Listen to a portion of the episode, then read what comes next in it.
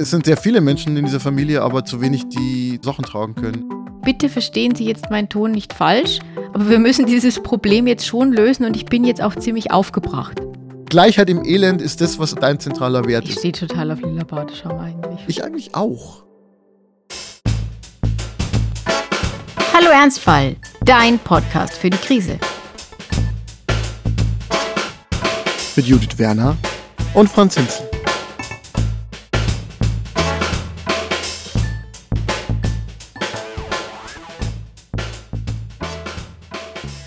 So, Judith, bist du ready? Noch, noch letzte Worte von dir also vielleicht? bereit bin ich null und äh, letzte Worte, die dann erste Worte sind, sind ja, sind ja dann keine letzten und deswegen kann man ja alles noch ändern und überhaupt, ich würde sagen, wir fangen einfach an. Los geht's. Läuft das Band jetzt schon? Das Band läuft schon, gell? Das Band, es ist wie in so einer Kassette, wo man mit so einem Stift muss Ja. man so, also meine Woche war wie so eine Kassette, wo die, wo das Band raus ist, was so knittrig ist und dann muss man das mit dem, mit dem Bleistift wieder aufdrehen und daran merkt man, dass wir in Dass den du alt bist. 80ern geboren sind. Jetzt tu nicht so, du hattest auch Kassetten.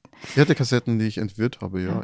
Äh, hallo, hallo, da sind Menschen da draußen. Ja, Äh, hallo. Findet ihr das Ah, auch so hallo. spannend? Ja, Hallo. Hi. Ähm, ja, wir, wir haben so einen so einen gemütlichen Kuschel. November-Aufnahmetag jetzt hier.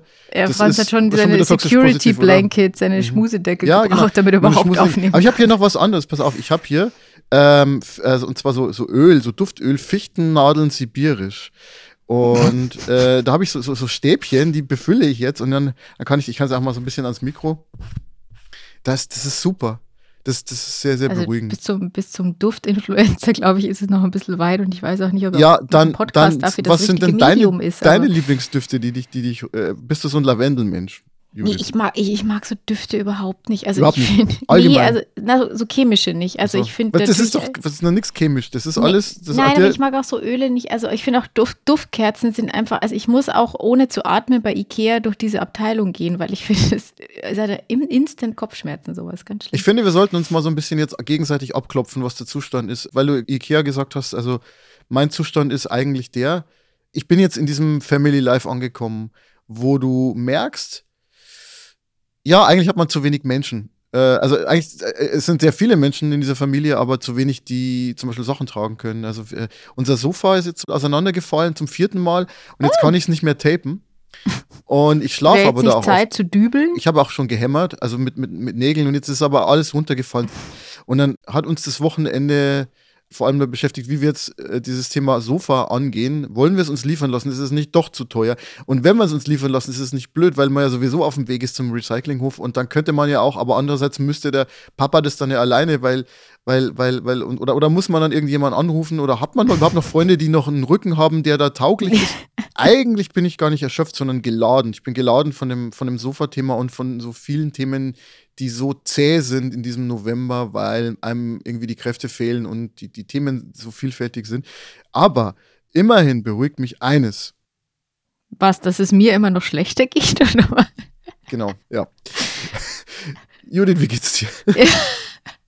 Nein, es ist, äh, ja, wie du zäh beschreibst, ganz gut. Irgendwie dieser, dieser November ist irgendwie nicht nett zu mir und wir haben den Podcast-Aufnahmetermin jetzt auch schon ein paar Mal verschoben, ähm, weil irgendwie äh, entweder Erschöpfungs- oder Wutzustände da waren. Also ich finde, es ist jetzt, es ist einfach mal die Zeit, Danke nicht gut zu sagen. Und das haben wir jetzt ja auch zweimal gemacht, nämlich indem wir den Podcast dann nicht aufgenommen haben, uns nicht gezwungen haben. Und heute ist es so, dass ich mir denke, naja, es ist so mittel, also können wir es jetzt ja irgendwie machen. Also es gibt zwei Möglichkeiten, in welche Richtungen wir gehen können. Entweder wir machen das so, wie ich neulich in einem Artikel gelesen habe, dass in Amerika jetzt alle Holiday Presets machen. Das heißt, die gehen jetzt so sechs Tage zum Yoga und lassen sich massieren, damit sie die Kraft haben, die, die Feiertage durchzustehen. Diese Mit-30er, die jetzt eigentlich Urlaub Mhm. machen müssen, Damit, Damit sie die Familienfeier die, die. Völlerei und, und die ganzen Kinder-Events und so alles durchstehen. Verstehe, Oder verstehe. äh, wir verstehen das jetzt einfach als so eine Art Stammtisch, wo wir irgendwie zusammensitzen und herumgranteln. Ja, Kranteln bin ich immer dabei. Okay, dann lass uns doch das machen.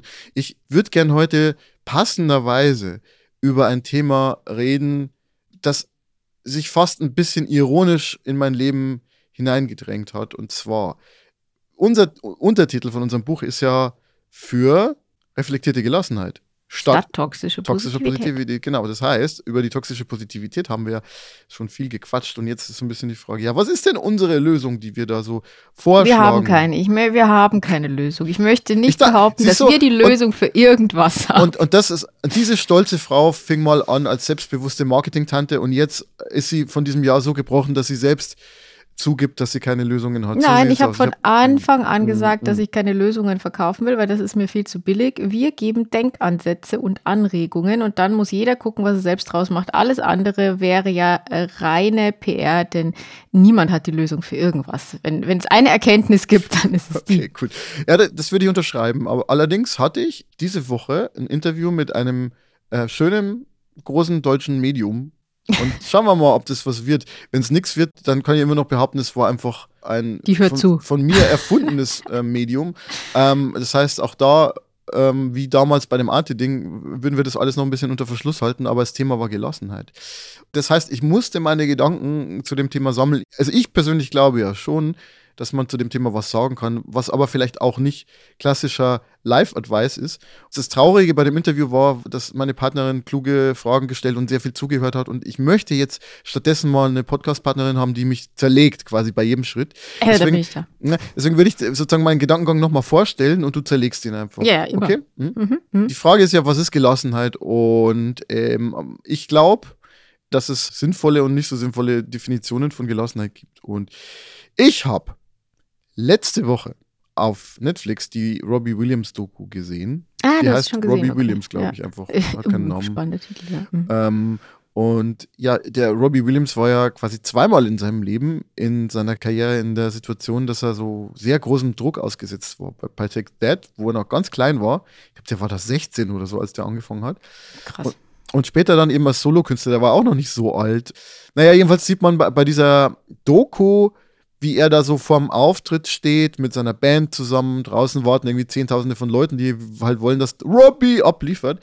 Und zugleich, was mir auch nicht so bewusst war, gab es halt damals eine britische Presse, die, ähm, also Boulevardpresse, die halt wollte, dass er scheitert im Grunde. Also die wollten diesen Mhm. He- Helden fallen sehen und haben jede Möglichkeit äh, irgendwie genutzt, um diese, diese, diesen Plot voranzutreiben und haben ihn dann abgelichtet in unvorteilhaften Situationen, haben gesagt, oh, der ist fett und er kann es nicht und so weiter. Ja, aber das ist ja sowieso im Prinzip der, also ich glaube, jeder Boulevardpresse, aber in England ist es irgendwie anscheinend besonders krass. Ähm, der ganz kurze Einwurf, ich habe die David Beckham-Doku auf Netflix Oh ja, der, schon ich habe ich hab die zehn Sekunden lang geguckt und dann stand er da und hat irgendwas mit Bienen gemacht, da dachte ich mir, nein. Ja, nein. Ich finde sie, ich find sie, ich find sie trotzdem sehenswert. Es ist natürlich eine Selbstdarstellung, auch ist klar. Aber äh, gerade wo es eben darum geht, und das war mir nicht mehr so bewusst, obwohl ich das damals auch mitbekommen habe, wie sehr er dann wirklich auch von der Presse runtergeschrieben wurde, nachdem er die rote Karte da bekommen hat. Also das ist schon, das ist schon irgendwie nochmal Next Level, was da an, an Shitstorms bewusst produziert wird. Also Was halt nochmal anders ist als in Deutschland ist,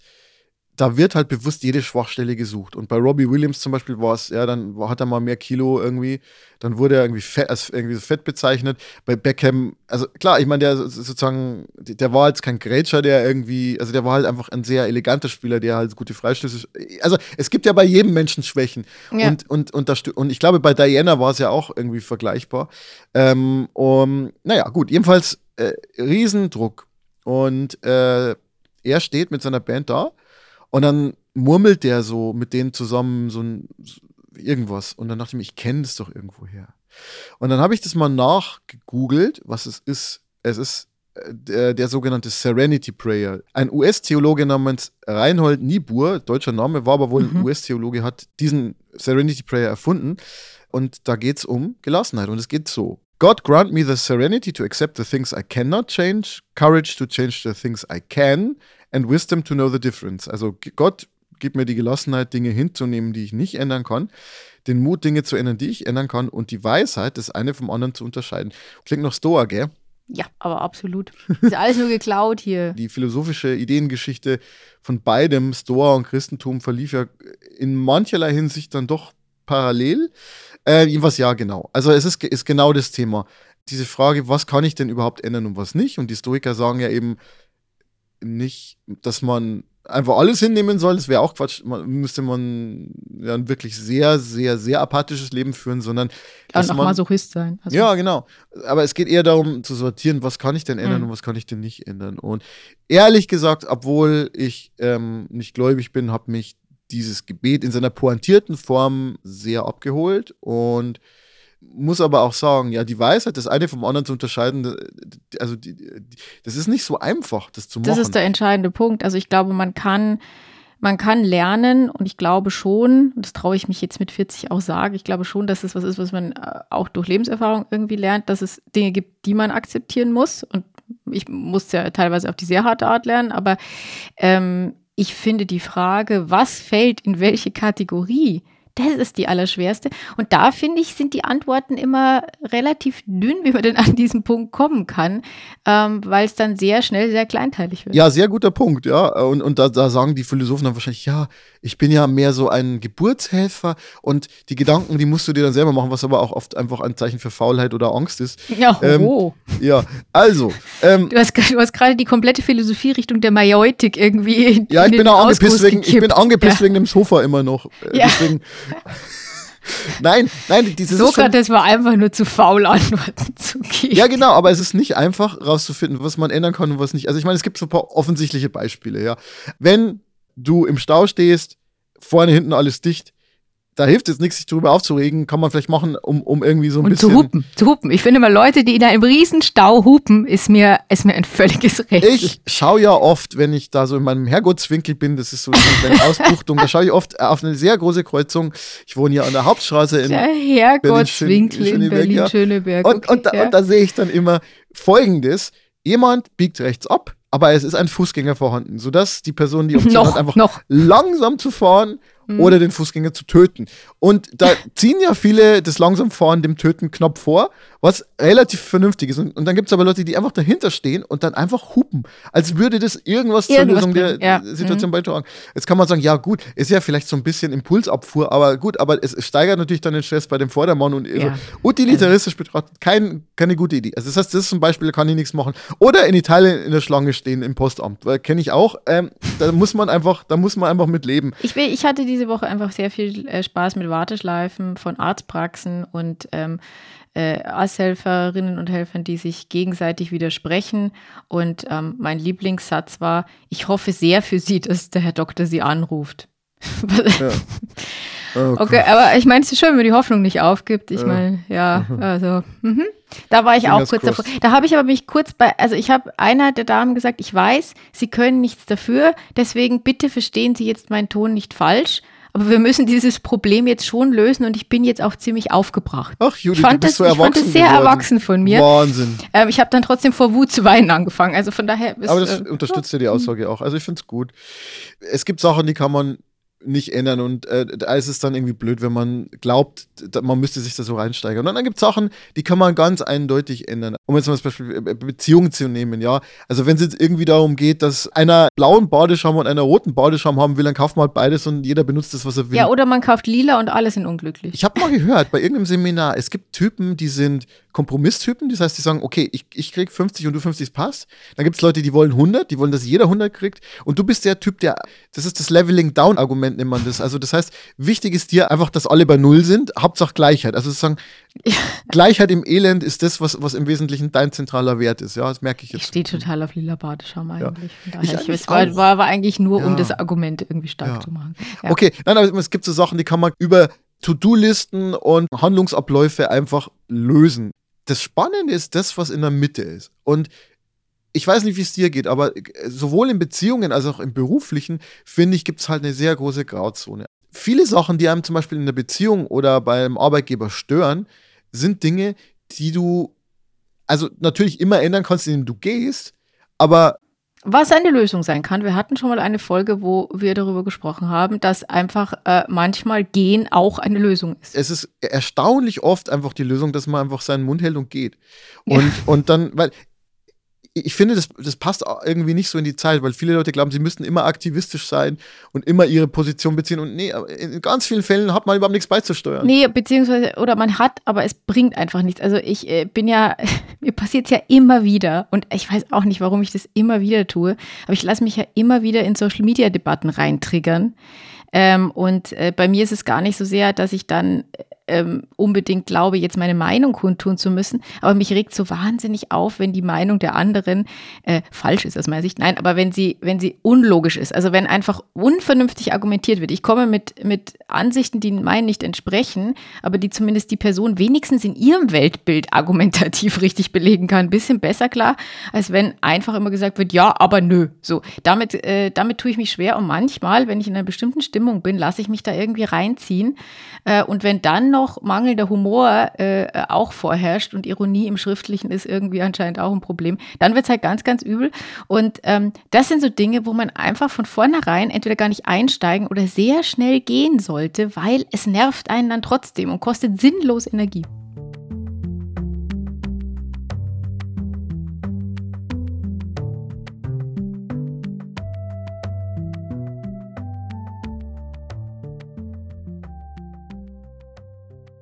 Wie, wie, kann man es denn anders machen, Judith? Wie, wie findet man denn zu einem gelassenen Leben? Bist du gelassener als früher? Gib mir mal ein paar Tipps, die du mir nicht geben willst.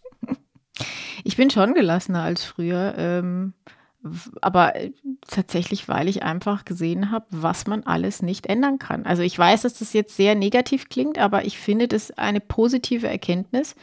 Ähm, einfach verstanden zu haben, dass es leider vieles gibt, was nicht beeinflussbar ist. Das heißt nicht, dass das nicht frustriert, das heißt nicht, dass das nicht Angst machen kann. Aber manchmal fällt es mir jetzt schon leichter, bestimmte Dinge sein zu lassen, wenn ich einfach sehe, das bringt nichts. Das klappt nicht immer, ähm, aber ich würde sagen, es klappt mehr und öfter als früher. Hast du ein Beispiel dafür? Ja, jetzt würden wahrscheinlich alle erwarten, dass ich jetzt irgendwas mit meiner Krankheit sage. Und Erzähl da, doch ähm, mal wieder ein paar Creep-Stories. Genau, ja. Äh, da könnte ich jetzt sicher viel erwähnen, aber ich, ich, ich wollte es heute mal ein bisschen leichter halten und mich als äh, Crazy Dog Person outen. Nein, ähm, ich glaube tatsächlich, dass das Leben mit meinem Hund äh, und auch natürlich mit unserem Kater schon Dinge äh, und Sichtweisen bei mir verändert hat. Also ähm, manchmal habe ich halt einfach gelernt, zu akzeptieren, dass bestimmte Dinge nicht gehen.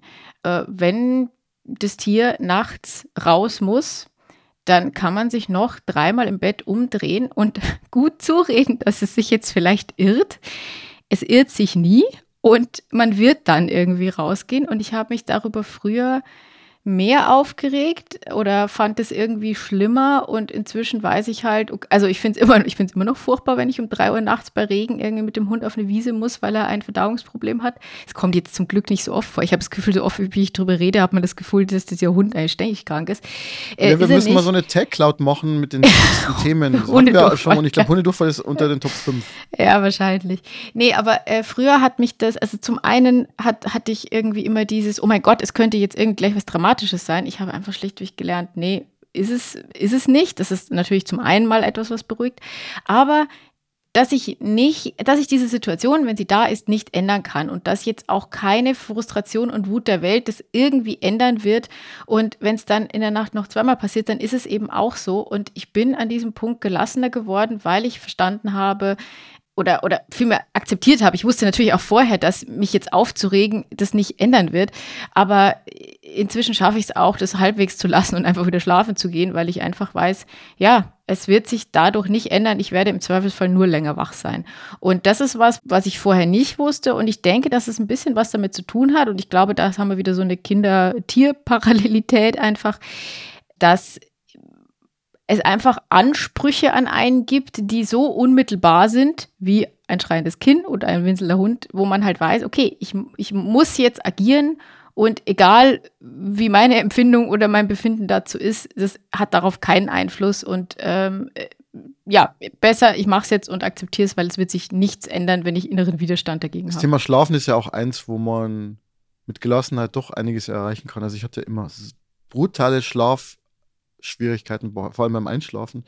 Und der Schlafdruck wird ja dann immer stärker, je näher der nächste Morgen rückt. Und ähm, ich glaube, ich habe schon noch Fortschritte dadurch gemacht, dass ich mir einfach gesagt habe, ja, ich werde halt irgendwann einschlafen. wahrscheinlich. So, kann sein, dass es halt diese noch nur zwei Stunden sind oder nur vier oder was auch immer.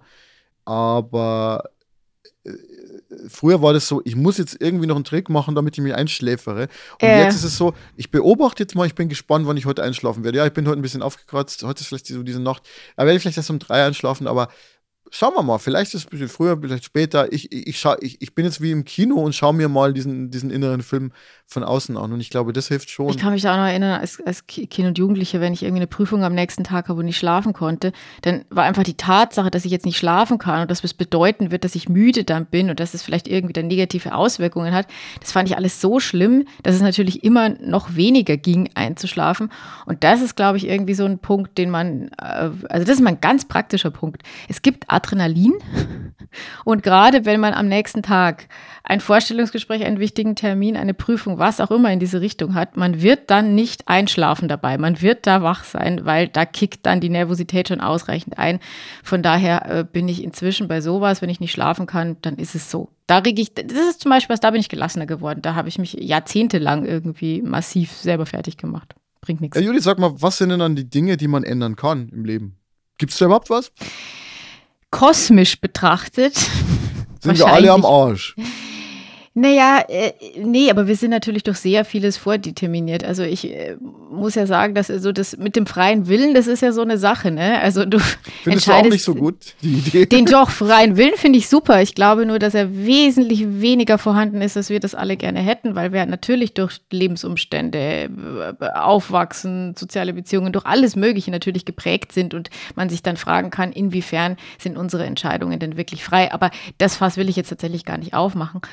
Warum man so oft das Gefühl hat, Dinge nicht ändern zu können, ist, weil sie mit anderen Menschen zu tun haben. ja. Ich glaube, das ist eigentlich so einer der größten äh, äh, Frustrationspunkte, wenn man Dinge ändern will. Sobald sie von anderen abhängen, ähm, müsste man gegebenenfalls den anderen ändern. Und das ist unfassbar schwierig. Also es gibt natürlich die Option, man diskutiert was aus, man ändert Meinungen und so weiter, man überzeugt Leute. Natürlich gibt es das, aber sobald es irgendwie in Verhaltensweisen und in all diese Richtungen geht, äh, wird es schwierig und ähm, das kann sowohl für Arbeitszusammenhänge gelten, aber natürlich auch fürs Private. Und als du jetzt vorhin irgendwie so mit Beispielen aus Beziehungen gekommen bist, habe ich mir gedacht, naja, aber gerade in Beziehungen ist es eben schwierig, denn man hat seine Vorstellung, wie man Dinge gerne hätte und wenn der andere das anders macht, dann ähm, kann man sich natürlich auf bestimmte Dinge einigen, aber ich glaube, am Ende des Tages ähm, ist es nicht viel, was Menschen in, vor allem in diesen kleinen alltäglichen Dingen wirklich ändern können und vor allem, was man irgendwie als Änderung beim anderen tatsächlich bewirken kann.